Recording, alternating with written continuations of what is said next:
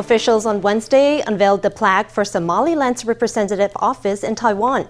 The event was attended by Taiwan's Minister of Foreign Affairs, Joseph Wu, and Somaliland's representative to Taiwan, Muhammad Omar Hagi Mohamud. Wu said with the founding of the office, Taiwan was now officially Mohamud's home away from home. In response, the Somaliland representative said that Taiwan and Somaliland were friends bound by shared democratic values. Two, one. Taiwan's Foreign Affairs Minister and Somaliland's representative to Taiwan pull away a red curtain to unveil the plaque for Somaliland's representative office in Taiwan. Foreign Minister Joseph Wu greeted the crowd with a greeting in Somali. Assalamu wa ahlan wa sahlan. The opening of the Somali representative office marks a new chapter in Taiwan-Somaliland relations.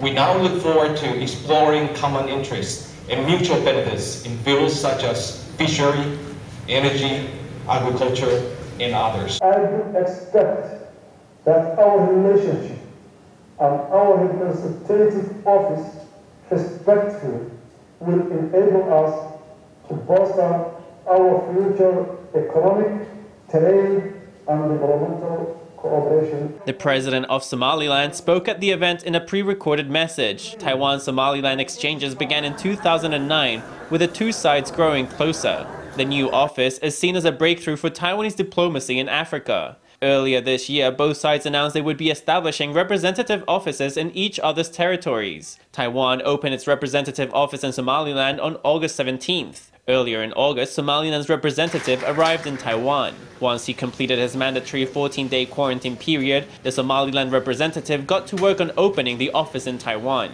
We both face external pressures, but are both proud of our sovereignty and ready to defend it. From now on, Mohammed, Taiwan is your second home and your home away from home. I wish our countries continue to success and prosperity. Our two countries are members of the same community of democracies, bounded by our shared political and economic freedoms, as well as international values.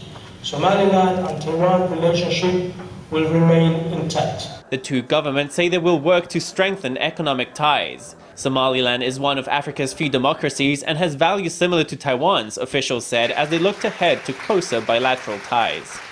Phase 3 trials of a leading COVID vaccine candidate have been suspended after a study participant came down with an unexplained illness. This was a vaccine being developed by AstraZeneca in collaboration with the University of Oxford.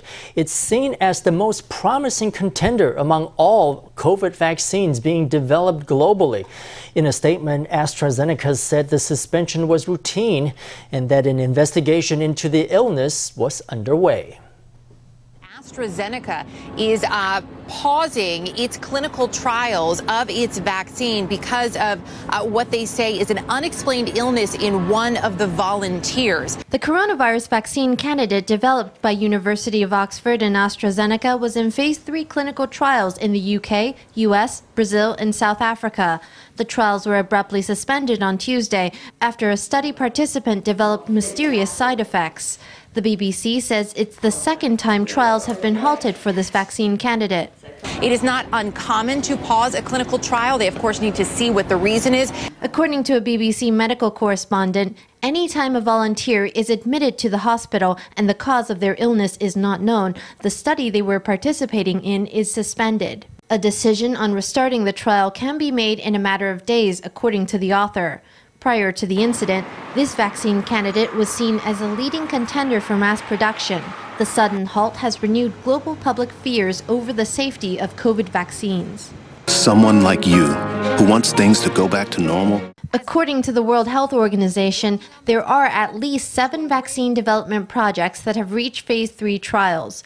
This last step in the process requires large scale testing on humans and is an important step in determining whether the vaccines are safe. About 30,000 participants are involved in phase three of the AstraZeneca vaccine candidate. We're producing a vaccine in record time. This is a vaccine that we're going to have very soon, very, very soon, by the end of the year, but much sooner than that, perhaps. The global race for a vaccine has only intensified fears of safety problems. On Tuesday, nine vaccine developers, including AstraZeneca, Pfizer, and GlaxoSmithKline, signed a pledge moving to ease concerns that safety would be compromised under political pressure. We will develop our products, our vaccines, using the highest ethical standards and uh, the most scientific uh, rigor processes. We've got to regain the trust of the community about when we say something is safe and effective, they can be confident that it is safe and effective. And that's the reason why we have to be very transparent with the data. On Wednesday, Taiwan's health minister Chen Shizhong said developing a vaccine usually takes decades. He said that due to the COVID emergency, countries were compressing their timelines but were not shortening the observation periods of clinical trials. 观察期没有完成的时候，事实上各国都不会发药证啊。 If the observation period hasn't ended, these countries will not approve the vaccine. At most, these countries will authorize vaccines for emergency use after a certain degree of scientific evidence is gathered in phase 3. Everyone is racing against time. Chen said countries with severe outbreaks may ease rules for emergency use authorization. He said that countries like Taiwan, where the situation is controlled, can afford to test vaccines longer to ensure their safety. Taiwan officials clarified on Wednesday that people living with a family member in home quarantine are not subject to the same rules of home quarantine. The statement came a day after a conscript was rejected from a Jai base because he had come from a home where the quarantiner, his brother. 30 of this conscripts' busmates have been placed in isolation on base. On Wednesday, the CECC emphasized that people living with a quarantiner are not also in quarantine. Officials said the military's response to the conscript was a special precaution that the government would respect. The Ministry of Economic Affairs held a press conference on Tuesday to showcase efforts to build a supply chain for 5G private networks. 90 tech companies and the Industrial Technology Research Institute have been developing chips, network equipment, cloud servers, and other infrastructure needed to provide private networks to enterprise clients. The global private network market is expected to reach an annual output value of 50 billion NT by 2022. The MOEA's Department of Industrial Technology held a press conference with representatives from ITRI and major tech firms such as Compal and Alpha Networks. They showcased their work on an ecosystem for 5G private networks. For example, if you had machines running and there was too much of a lag, wouldn't there be problems? 5G delivers bigger connections, greater capacity, and lower latency, which can solve these problems. For Taiwan, this is the first year of the 5G era. Led by the MOEA, some 90 domestic tech companies invested in infrastructure for 5G private networks. They're setting up a new business model that integrates communication technologies and service providers. 30 years ago, you could only watch movies in cinemas. Now, when you catch movies, you can watch through various channels. They are what is called a private network. A public network is basically just a network that's provided. It's not like you can ask your telecoms provider to configure it to suit your needs. 5G private networks have already been deployed at hospitals and audiovisual facilities for testing. They're being used to support high resolution remote patient monitoring as well as first person experiences in virtual reality. So far, results are good. Alpha Networks, which manufactures small cells for 5G networks, said it's confident in growth ahead for the private network market. If Taiwan relies too much on large foreign manufacturers, there will be a problem in that there will be a relative lack of flexibility. 5G private networks very much call for subtle customization. We can make modifications according to the different needs of the customer. Dedicated small cells can enable highly secure 5G private networks. Domestic enterprises are working together to support the wider application of 5G. They expect 5G to generate some 50 billion NT in output value by 2022, driving a national digital transformation. Next year, Taiwan will be hosting the Asia Trails Conference, an event for countries to showcase local walking trails. At the event, Taiwan will be promoting one of its biggest natural assets, the Danlan Old Trail in northeastern Taiwan. Taiwan's transportation minister says the newly renovated path can boost Taiwan's visibility as an international hiking destination. The Danlan Old Trail runs from New Taipei to Yilan. It was created more than 100 years ago by foragers and traders. Recently, Transport Minister Lin Jialong and new Taipei Mayor Hou Youyi walked the ancient trail to experience its beauty firsthand. Uh,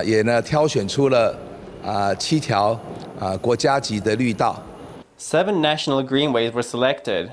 They're all good routes for future upmarket travel itineraries. In particular, I recently walked the Danlan Old Trail. The two day tour really made me realize that going forward, our national walking trails can really be marketed internationally.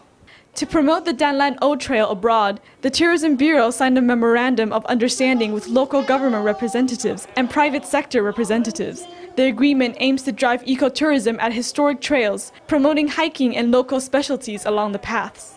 搭配我们呃，包括步道、铁道跟自行车道。 Linking up our walking trails, railways, and bicycle paths, we can make itineraries that fit each person's physical condition, creating a top notch, in depth trip. The public and private sector have teamed up to showcase Taiwan's hiking trails on the international stage and attract more tourism from overseas. Following a rout in U.S. stocks the night before, Taiwan shares opened down on Wednesday. The TAIEX fell by more than 180 points before recovering down to 55 points or 0.43% at 12,608 points. The rally was driven by shares in biotech and the traditional industries, as well as low priced equities. Analysts believe that the U.S. market will face heavy selling pressure and profit taking all the way up to November's presidential election. But they don't necessarily see Taiwan stocks following suit. And with the new iPhone 12 coming out, there's room for optimism so long as the TAIEX stays above its 20 and 65 day moving averages. The 27th Women Make Waves International Film Festival will be held from October 16th to 25th, featuring 76 films directed by female directors from 30 countries. Besides film screenings, the festival will hold a series of lectures and post screening discussions. 9M88, whose real name is Joanne Tang, makes an appearance at a news conference for the 27th Women Make Waves International Film Festival. She's a jazz, R&B, and pop singer-songwriter who's received three nominations at this year's Golden Melody Awards for Best Newcomer, Best Song of the Year, and Best Single Producer. She's also the ambassador of this year's Women Make Waves International Film Festival. In my music, I, I keep putting some some elements of female my mindsets or like some awareness into my songs. So it's really meaningful to me to be an ambassador of this festival.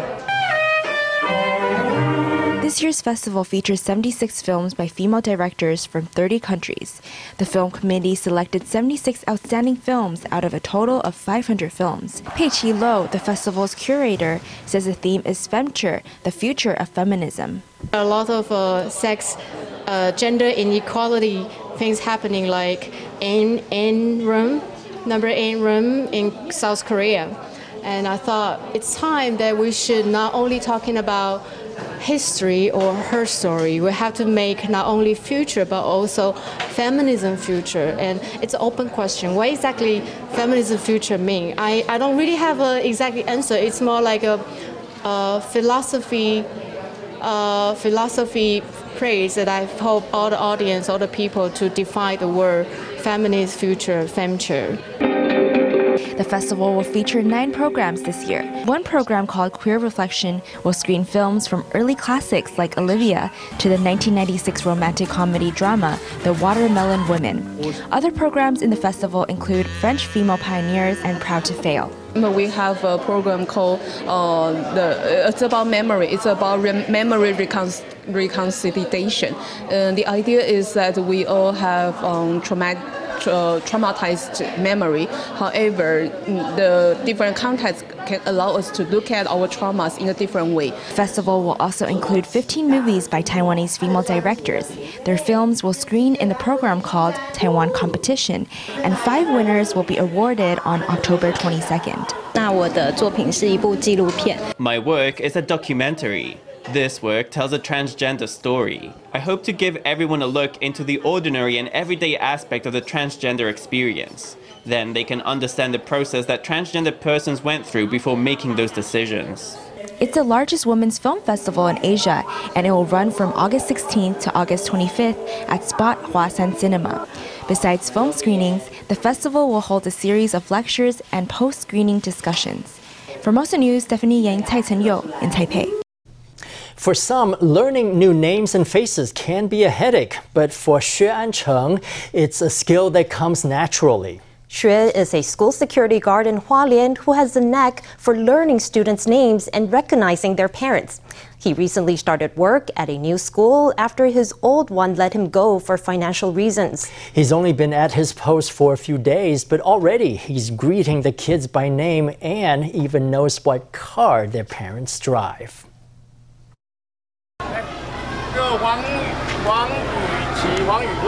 As soon as the car pulls up in front of the school, Xue steps forward to greet the parents. He even calls children by their names. Xue has been at work for less than a week, but he's already memorised the names of many students.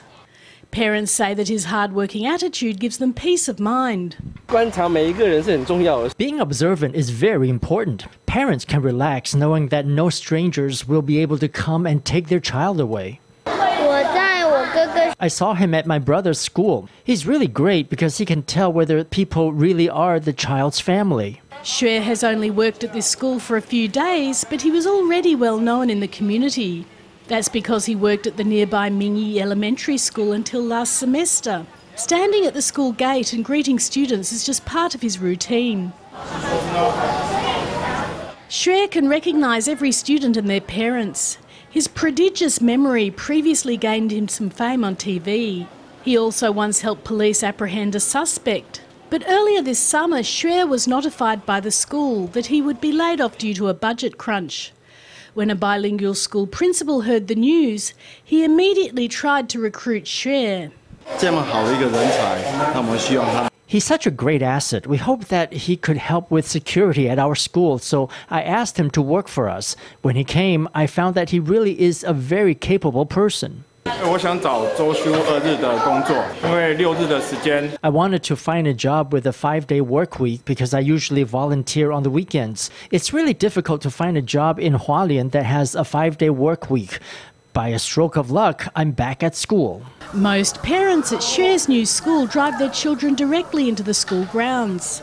This leaves fewer opportunities for him to interact with students, meaning it takes him a little longer to get acquainted with the new faces. It's Xue's favourite job, and he does it gladly, giving it his all like a true professional.